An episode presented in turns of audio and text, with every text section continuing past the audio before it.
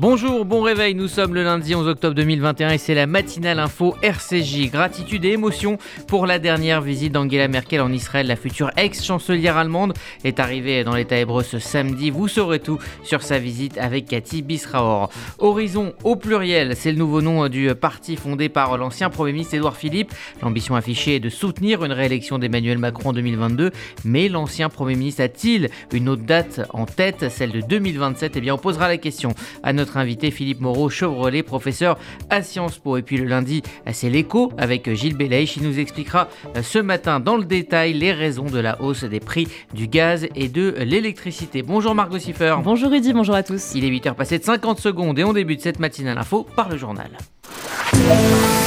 La matinale info, Rudy Saad. Ce week-end, on marqué euh, le 40e anniversaire de l'abolition euh, de la peine de mort en France. Emmanuel Macron souhaite relancer le combat pour son abolition universelle. C'est en tout cas ce que le chef de l'État a annoncé samedi dans un discours prononcé au Panthéon en présence de l'ancien garde des Sceaux Robert Badinter. Dans le cadre de la présidence française de l'Union européenne, nous organiserons à Paris, avec l'organisation non gouvernementale Ensemble contre la peine de mort, une rencontre au plus haut niveau rassemblant les sociétés civiles des États, appliquant encore la peine de mort ou un moratoire, afin de convaincre leurs dirigeants de l'importance et de l'urgence de l'abolir. Emmanuel Macron a rappelé qu'en 1980, la France devenait le 35e pays à abolir la peine de mort. Depuis 105 États ont emprunté cette voie. De son côté, Robert Badinter affirme que la peine de mort est vouée à disparaître car elle est, je cite, une honte pour l'humanité. À six mois de la présidentielle, l'ancien Premier ministre Édouard Philippe a donc lancé son propre parti. Il s'agit d'une nouvelle offre politique censée élargir à droite le socle de soutien à Emmanuel Macron. L'annonce a été faite lors d'un congrès au Havre ce samedi. On écoute Édouard Philippe qui présente son nouveau parti Horizon. Pourquoi Horizon? Parce qu'il faut, pour faire bien, voir loin. Parce que si l'on veut véritablement réfléchir à la stratégie du pays à l'horizon 2050, eh ben, il ne faut pas regarder juste devant soi. il ne faut pas regarder juste à côté. Il faut forcément voir loin. Avec Horizon, nous allons définir une stratégie pour la France, une stratégie pour le pays. Et, et c'est une aventure. Les statuts de sa nouvelle formation seront déposés ce lundi. L'ancien Premier ministre a réaffirmé qu'il ne sera pas candidat en 2022. Il souhaite soutenir la candidature d'Emmanuel Macron. Et vous écouterez à 8h15 le reportage réalisé au Havre par Églantine Delalleux. Le dernier budget du quinquennat est à partir de ce lundi devant l'Assemblée nationale. Le projet de loi de finances pour 2022 est encore incomplet. Il manque notamment le plan d'investissement promis par Emmanuel Macron pour bâtir la France de 2030. Il sera dévoilé demain. Il manque également le revenu d'engagement pour les jeunes. Sur ce point, le gouvernement pourrait revoir à la baisse ses ambitions et privilégier un contrat d'engagement. Il concernerait 500 000 jeunes de 16 à 25 ans. Relation tendue entre la France et la Grande-Bretagne. Gérald Darmanin demande un traité entre l'Union européenne et le Royaume-Uni sur la question migratoire. Le ministre de l'Intérieur a également fermement réclamé l'argent promis pour lutter contre le trafic sur les côtes françaises. Le Royaume-Uni s'était engagé à verser à la France 62,7 millions d'euros en 2021-2022.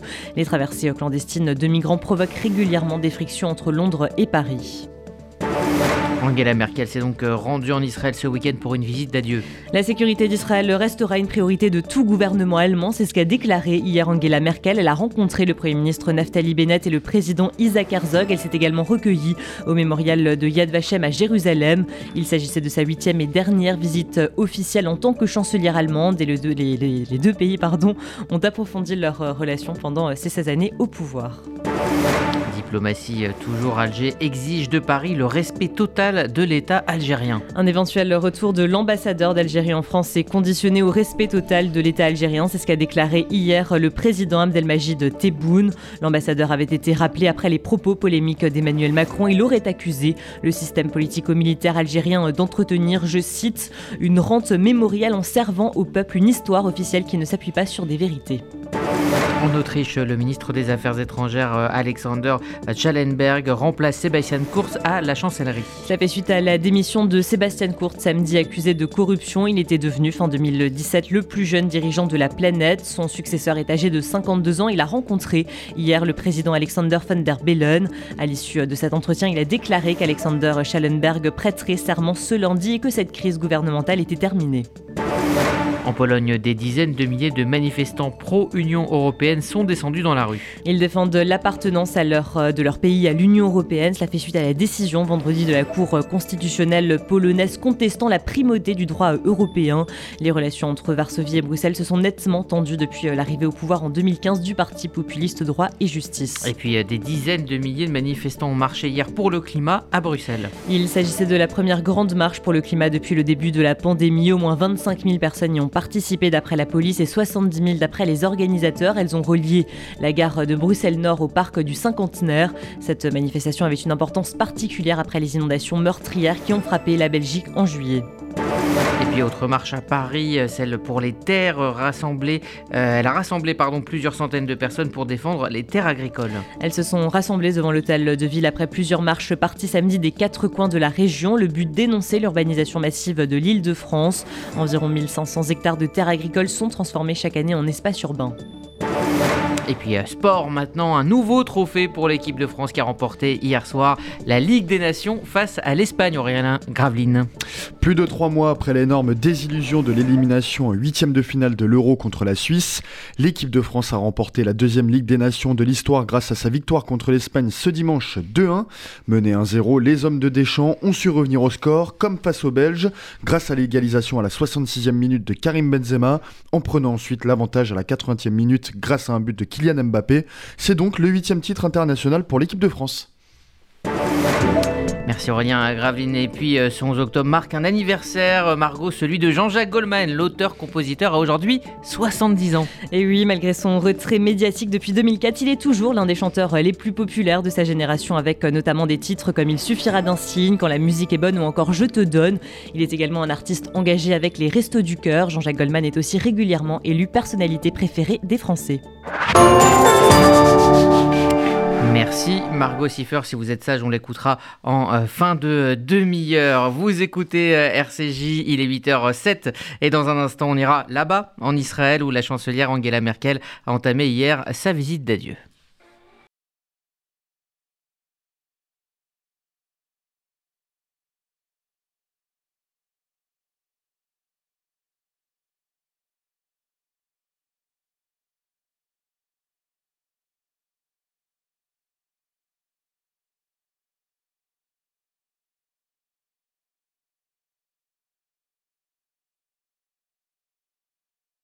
54 92 92 01 76 54 92 92 ou sur le www.sonigo.eu. Martine Agenès, responsable du pôle legs et donation, Magen David Adom France. Chers amis, il existe une possibilité que vous vous devez de connaître, celle de léguer tout ou partie de vos biens au Magen David Adom Israël en exonération totale de droits de succession. C'est une opportunité exceptionnelle et je suis à votre disposition pour vous renseigner, répondre à vos questions et même vous aider dans la rédaction de vos volontés. Vous pouvez me contacter en toute confidentialité au MDA France 01 43 87 49 02. MDA France, association au service de la vie. Faire des travaux, c'est bien, mais trouver un professionnel, c'est mieux. Best Fenêtre est le spécialiste des portes, volets, storban, pergola, portail et portes de garage. Fenêtres, PVC, bois alu fabriqués en France. Écoutez bien ça, jusqu'au 31 juillet, nous vous offrons une remise de 15%. Oui, 15%. Alors vous, je ne sais pas, mais moi, je les appelle maintenant. Best Fenêtre, les meilleurs prix dans la région. Best Fenêtre 07 56 91 55 55. Demandez un devis gratuit sur bestfenêtre.net. Remise applicable à partir de 3 produits. Vous êtes une famille avec des enfants scolarisés. Alors écoutez bien et notez dans un instant ce numéro de téléphone. Il va tout changer dans votre futur Alia. Avec l'Alia de groupe, les familles bénéficient d'un accompagnement sur deux ans, une Alia VIP, des aides financières, un soutien administratif pour vous et scolaire pour vos enfants, un accueil incomparable une fois en Israël. Vérifiez votre éligibilité au programme Alia de groupe au 01 86 96 93 51 01 86 96 93 51. Réservé aux familles avec enfants scolarisés. Lutter contre le cancer du sein, ça commence par des gestes au quotidien. Réduire sa consommation d'alcool. Pour moi, un verre d'eau pétillante. Avoir une activité physique. Pas d'ascenseur, je prends l'escalier. Manger équilibré et varié. Bye bye les frites. Vive les petits pois. Dès 50 ans, prendre rendez-vous chez le radiologue. Allô, il y a de la place pour une mammo Contre le cancer du sein, la prévention, c'est tous les jours. Dès 50 ans, le dépistage, c'est tous les deux ans. Plus d'informations sur le site e-cancer.fr ou auprès de votre médecin. Une campagne de l'Institut national du cancer. C'est avec euh, les honneurs et beaucoup de chaleur que la chancelière Angela Merkel a été accueillie en Israël ce week-end dans le cadre de sa tournée d'adieu après 16 ans au pouvoir. Bonjour Cathy Bisraor. Bonjour Rudy. Vous êtes notre correspondante en Israël. Naftali Bennett a salué euh, la force du lien entre Israël et l'Allemagne, un lien qui, euh, selon le Premier ministre israélien, s'est renforcé sous le mandat d'Angela Merkel. Oui, je crois que du point de vue euh, israélien, il y a euh, deux points principaux dans ce voyage d'adieu hein, de Angela Merkel, euh, qui s'en va en ce moment même d'ailleurs d'Israël. D'ailleurs, pour nos auditeurs qui nous écoutent à partir d'Israël, c'est la raison pour laquelle il y a des embouteillages monstres sur l'autoroute Jérusalem en direction de l'aéroport Ben Gurion. Alors, le premier point, vous l'avez dit, Rudy, ce voyage d'adieu, c'est un coup de chapeau en fait à la politique d'Angela Merkel du point de vue israélien, parce que pour Israël, si vous voulez, euh, la politique qu'a menée Angela Merkel vis-à-vis d'Israël depuis 16 ans, c'est le modèle euh, diplomatique que l'Europe, toute l'Europe devrait, euh, devrait suivre. Et au moment donné où il y a d'autres voix en Europe, où il y a des grincements dedans vis-à-vis d'Israël, ce qu'on a voulu dire ici en Israël, c'est qu'Israël, faut pas oublier, existe, vit au Moyen-Orient, lutte encore pour son existence et que cette volonté d'Angela Merkel de dire la sécurité d'Israël avant tout et d'une manière même incroyable même souvent même plus que les États-Unis euh, d'Amérique. Ça doit être le modèle euh, relationnel entre Israël et l'Europe. Donc ça c'est le premier point. Le deuxième point c'est euh, l'Iran parce que ce n'est pas un hasard que Naftali Bennett a choisi justement d'être à côté d'Angela Merkel pour faire une déclaration très menaçante qu'on n'avait jamais entendue de, de Naftali Bennett depuis le début de son mandat. Alors certes, on a entendu ce message depuis des années et des années de Benjamin Netanyahu, mais c'est véritablement la première fois que euh, Naftali Bennett prend position d'une manière menaçante vis-à-vis de l'Iran. Il a dit hier à côté d'Angela Merkel, L'Iran est en train de vous berner, est en train de berner le monde, est en train de berner l'Europe, alors que l'on parle d'accord nucléaire, oui accord, quel accord, sanctions, oui sanctions. En ce moment même, les centrifugeuses d'Iran n'ont jamais fonctionné d'une manière aussi active, dit Naftali Bennett, et Israël ne pourra pas permettre la poursuite de cette situation. Voilà des menaces très claires qui ont été dites par Naftali Bennett et encore une fois, c'est volontairement qu'il a dit aux côtés d'Angela Merkel. Alors diplomatie, euh, toujours l'ancien secrétaire d'État américain Mike Pompeo était lui aussi en Israël euh, ce week-end, plus précisément, et c'est pas un détail, en Cisjordanie. Exactement, en Cisjordanie. Et je vous cite un journaliste israélien euh, du journal du Ynet, du site Ynet, qui cite un haut placé israélien qui dit euh, ce voyage était presque pathétique, c'est le terme qu'il utilise pour dire qu'en fait les États-Unis d'Amérique, certains en tout cas dans l'administration américaine, tentent de remettre l'affaire palestinienne au cœur euh, du débat diplomatique mondial, mais ça ne marche pas l'évaluation et que les États-Unis n'ont pas la capacité, peut-être pas véritablement, même la volonté de remettre la question palestinienne au cœur du débat international. Et puis, euh, à deux jours du Yom Aliyah, hein, qui célèbre l'immigration juive en Israël, eh bien, le ministère euh, de l'immigration et l'agence juive avance ce chiffre. Euh, L'Alia a augmenté de 31% depuis le début de cette année. Quels sont les détails qui se cachent derrière ce chiffre, Cathy? Écoutez, d'abord, je crois que s'il y a un chiffre qui est surprenant, ces chiffres du corona qu'on n'arrête pas de donner, c'est bien vraiment ce chiffre. Comment est-ce possible qu'en pleine année du corona, tout est arrêté, il n'y a pas eu de vol, il y a eu des problèmes monstres pour entrer en Israël, une augmentation de 31% de tous les pays du monde, y compris d'ailleurs de chez vous, de la France, de tous les pays du monde, une augmentation spectaculaire de l'ALIA. Et je crois que ça s'explique tout simplement parce que si c'est sûr que la grande majorité des juifs de diaspora veulent rester en diaspora, et c'est très bien, chacun a, choisi son chemin, il y a encore la flamme sioniste qui existe au sein d'une minorité Hein, du, peuple juif. Et la preuve, c'est que malgré le corona, vous avez cette augmentation qui est à mon avis spectaculaire de 31% au cours de l'année dernière. Merci et Cathy Bisraor. Vous écoutez la matinale info RCJ, il est 8h14 dans un instant. On évoquera le lancement en fanfare du nouveau parti d'Edouard Philippe. Églantine Delalleux était au Havre pour RCJ ce week-end. Il y a des salles de bain qui font vraiment rêver. Bain et déco. Il y a des cuisines où l'on se prendrait volontiers pour un chef étoilé. Bain et déco. Et si c'était le moment de changer Nos architectes et artisans qualifiés Bain et Déco conçoivent et réalisent votre projet de A à Z.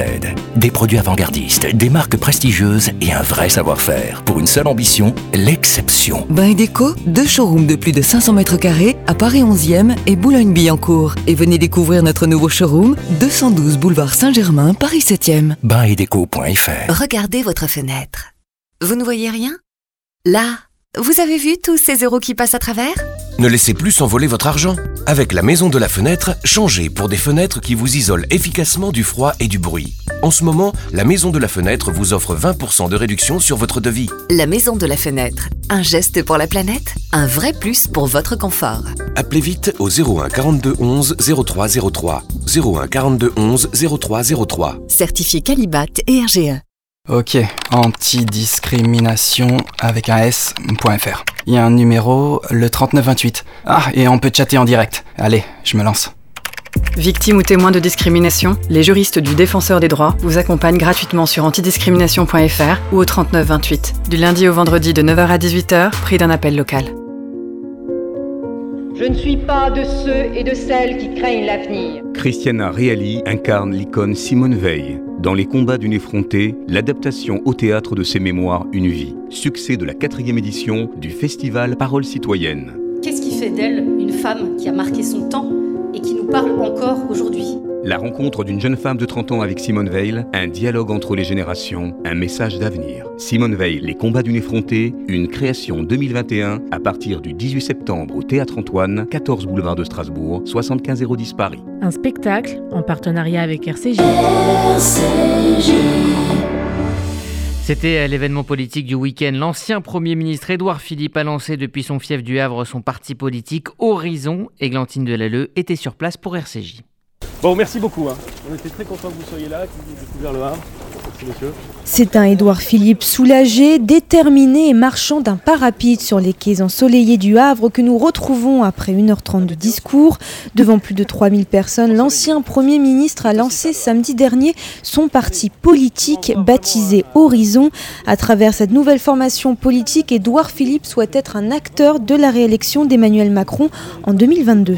Alors j'ai dit très très clairement, et je le redis très très clairement, très très clairement, que mon objectif en 2022, c'est de faire en sorte que le président de la République, Emmanuel Macron, soit réélu. Et je dis que cette réélection, elle passera, comme toutes les réélections, par un élargissement et pas par un rétrécissement, par l'élargissement de la représentation de cette base électorale. S'il a répété soutenir le président pour l'élection présidentielle, Édouard Philippe souhaite aussi voir plus loin, à court terme les élections législatives, mais aussi à plus long terme avec un discours au parfum d'ambition présidentielle. Il faut voir loin. Parce que si l'on veut véritablement réfléchir à la stratégie du pays à l'horizon 2050, eh ben, il ne faut pas regarder juste devant soi. Et il ne faut pas regarder juste à côté. Il faut forcément voir loin. 2027 comme horizon, c'est en tout cas le pari du temps long que nous a expliqué son bras droit, Gilles Boyer. Nous pensons que les problèmes qui se posent à la France sont souvent mal posés. Les priorités qui s'imposent dans le débat public sont à notre avis pas celles euh, qui sont les plus importantes quand on raisonne euh, lorsque nos enfants seront des adultes. Euh, donc c'est un petit peu le pari à la fois de la réunion d'aujourd'hui et du nouveau parti Horizon qu'Edouard a créé aujourd'hui. Sur le fond de son discours, Édouard Philippe a mis en avant plusieurs défis auxquels il souhaite s'attaquer, celui de la dette publique, de l'insécurité, de la transition écologique, mais aussi de la réorganisation de l'État, autant de thématiques propres à la droite avec en complément de nombreuses références à Nicolas Sarkozy, Jean-Pierre Raffarin ou encore Valéry Giscard d'Estaing, de lourds signaux donc envoyés à la droite alors que les républicains naviguent à vue sans candidat officiel et dans un contexte où Éric Zemmour attire les militants LR les plus à droite, un élargissement à tribord qui inquiète certains macronistes de l'aile gauche. Présent dans la salle, le patron des députés de la République en marche, Christophe Castaner, garde malgré tout pour objectif le renforcement de la base électorale d'Emmanuel Macron. La force, quand vous gouvernez, c'est justement de savoir d'où l'on vient. On peut venir de la droite, on peut venir de la gauche, c'est mon cas. Édouard euh, Philippe vient de la droite, mais pour porter une ambition pour les Français, de sortir de ces carcans-là.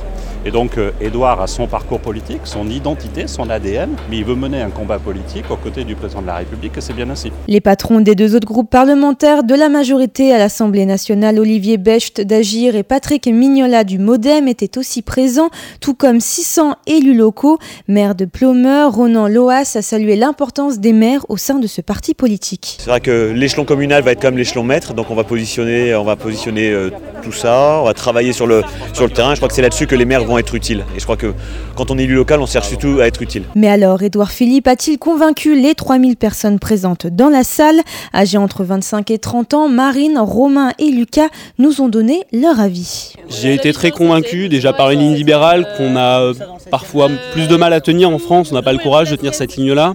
Et surtout, j'ai été convaincu par la volonté de de développer une, une pensée sur le long terme, de penser sur le temps long, de penser euh, que doit être la France pour la prochaine génération, que doit être la France dans 30, 40, 50 ans, et pas simplement penser à la polémique euh, politique sur court terme qui rapporte sans doute plus dans les médias, mais qui pour la France ne rapporte pas grand-chose. Ça faisait du bien d'avoir un homme politique qui n'avait pas peur de prendre le temps de développer un raisonnement, de mettre les grands enjeux en perspective, d'appeler à l'intelligence des gens qui l'écoutaient qui n'était pas là pour faire de la rhétorique, qui était là pour faire une démonstration. C'est euh, l'angle de vue qui manquait réellement, parce qu'en fait, qui nous manque aussi, et on le voit bien, c'est euh, de parler de l'ancrage local. C'est-à-dire qu'en fait, avec euh, le, pouvoir aujourd'hui, on est extrêmement concentré sur Paris, alors qu'on voit bien qu'au niveau du territoire, on ne peut pas appliquer les politiques de la même manière en fonction de où on est. Dernier détail à ne pas négliger avec Édouard Philippe, ses boutons de manchette. Grand passionné de cet accessoire, il avait déclaré les choisir en fonction de l'événement important de sa journée. Pour lancer son parti politique Horizon, ils avaient la forme de bateaux en papier. Alors, Édouard Philippe aura-t-il le vent en poupe ou boira-t-il la tasse En attendant, un congrès fondateur aura lieu avant la fin de l'année. Églantine Delalleux. Et pour en parler, nous sommes en ligne avec Philippe Moreau-Chevrolet, PDG de MCBG Conseil et enseignant à Sciences Po. Bonjour. Bonjour. Merci d'être avec nous euh, ce matin. Alors on parle euh, de deux objectifs, un à court terme, l'autre à long terme. Quel est le vrai objectif euh, d'Edouard Philippe? Alors, le vrai objectif d'Edouard Philippe, c'est le court terme, c'est l'élection présidentielle. Il s'agit de, en fait, de tirer avantage du fait que la droite est extrêmement faible et divisée pour lancer un mouvement qui permette de rassembler plus largement tous les militants, les électeurs qui seraient un peu désorientés en leur disant souvenez-vous, euh, vous avez pu voter pour Emmanuel Macron, vous avez pu être sensible à sa politique, vous m'avez aimé, en tout cas moi, Edouard Philippe. Il est temps de se rassembler et n'oubliez pas de bien voter en 2022 la droite, c'est nous, et en quelque sorte, on est une droite ouverte, libérale, euh, un petit peu nouveau style, qui pourrait vous plaire. Est-ce que vous pensez que l'ancien Premier ministre va vraiment pleinement s'engager pour euh, Emmanuel Macron? Euh, En d'autres termes, est-ce que vous pensez qu'il il va courir les meetings, mouiller la chemise, comme on dit, pour le président? Ah, Ce serait la logique. Après, toute l'ambiguïté, c'est de savoir si lui-même a envie de se lancer dans la campagne. alors pour 2022 ou pour 2027, s'il va être davantage un adversaire qu'un allié.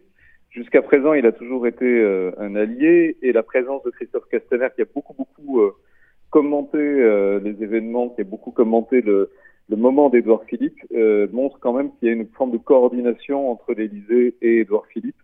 alors au moins au début, ça va bien se passer. Après, on verra ce que donne la, la cohabitation sur le, sur le long terme. Alors euh, effectivement, hein, toute la Macronie euh, était euh, présente, même des, on va dire, anciens socialistes, hein, gens, de, gauche. comment définir la ligne idéologique à droite donc de, ce parti, à droite de la Macronie? Je pense que pour Gilles Boyer, qui est son bras droit, et pour Édouard Philippe, il s'agit de reprendre un petit peu le flambeau qu'avait laissé Alain Juppé, qui était leur maître à penser, qui était leur, mentor. Hein et donc de créer un mouvement euh, de droite libérale droit dans ses bottes qui, euh, qui essaie de moderniser la France avec euh, alors avant le Covid on aurait dit la lutte contre les déficits budgétaires, l'équilibre budgétaire. Aujourd'hui c'est un petit peu plus flou parce que la crise du Covid est passée par là.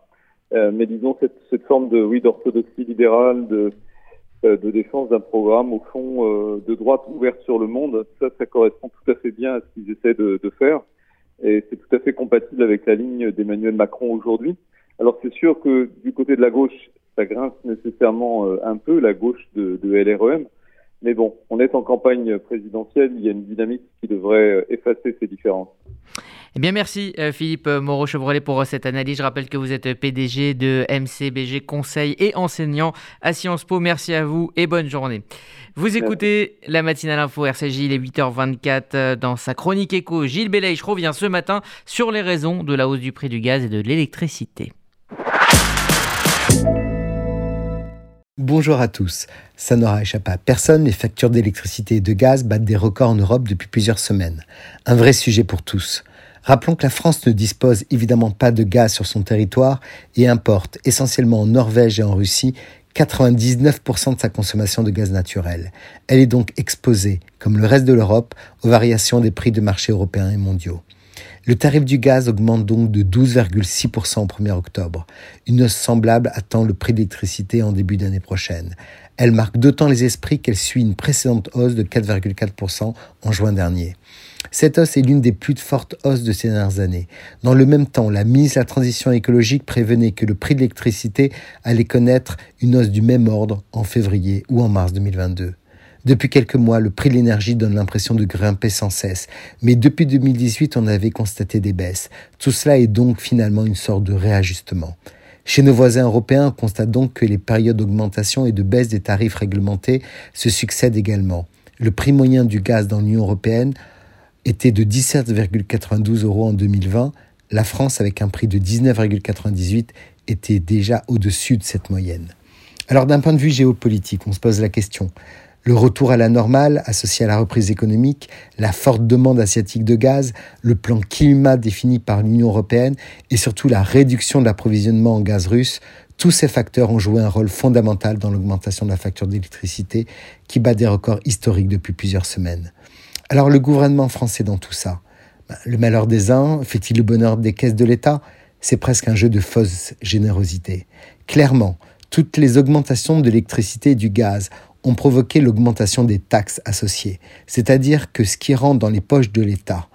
On estime que le gouvernement recevrait environ 2 milliards d'euros de taxes supplémentaires via cette hausse de prix. Et donc l'État français n'est pas si magnanime en faisant semblant d'être généreux et en ne remboursant que 580 millions d'euros avec le chèque énergie afin d'aider les ménages les plus fragiles. Très bonne semaine à tous. Gilles Belaïch, tous les lundis dans la matinale info RCJ. RCJ, il est 8h26. Voici la météo de Sylvie. Bonjour à tous. À Paris, le temps deviendra plus incertain en cours de journée. Le temps ensoleillé du matin laissera place à des nuages avec des possibilités d'averses en fin d'après-midi et il fera 17 degrés maximum. À Toulouse, il fera beau, ensoleillé malgré quelques nuages ce matin, ciel de plus en plus lumineux cet après-midi avec 19 degrés. Et à Tel Aviv, du très beau temps et 27 degrés. Bonne semaine à tous à l'écoute des programmes de RCJ. Merci Sylvie, c'est la fin de cette matinale info RCJ. Vous le savez, ça continue sur le net et les applis pour la FM. Rendez-vous à 11h pour Essentiel, le rendez-vous culture de RCJ, euh, présenté par Sandrine Seban pour un spécial pop culture avec Eric euh, Delbecq. À midi, euh, je recevrai, je recevrai Jean-Michel Apathy pour son livre Les amateurs, les coulisses d'un quinquennat chez Flammarion. Et puis à 13h, le lunch by Noé. Et puis comme promis, on se quitte avec Jean-Jacques Goldman à qui on souhaite joyeux anniversaire. Très bonne journée sur RCJ.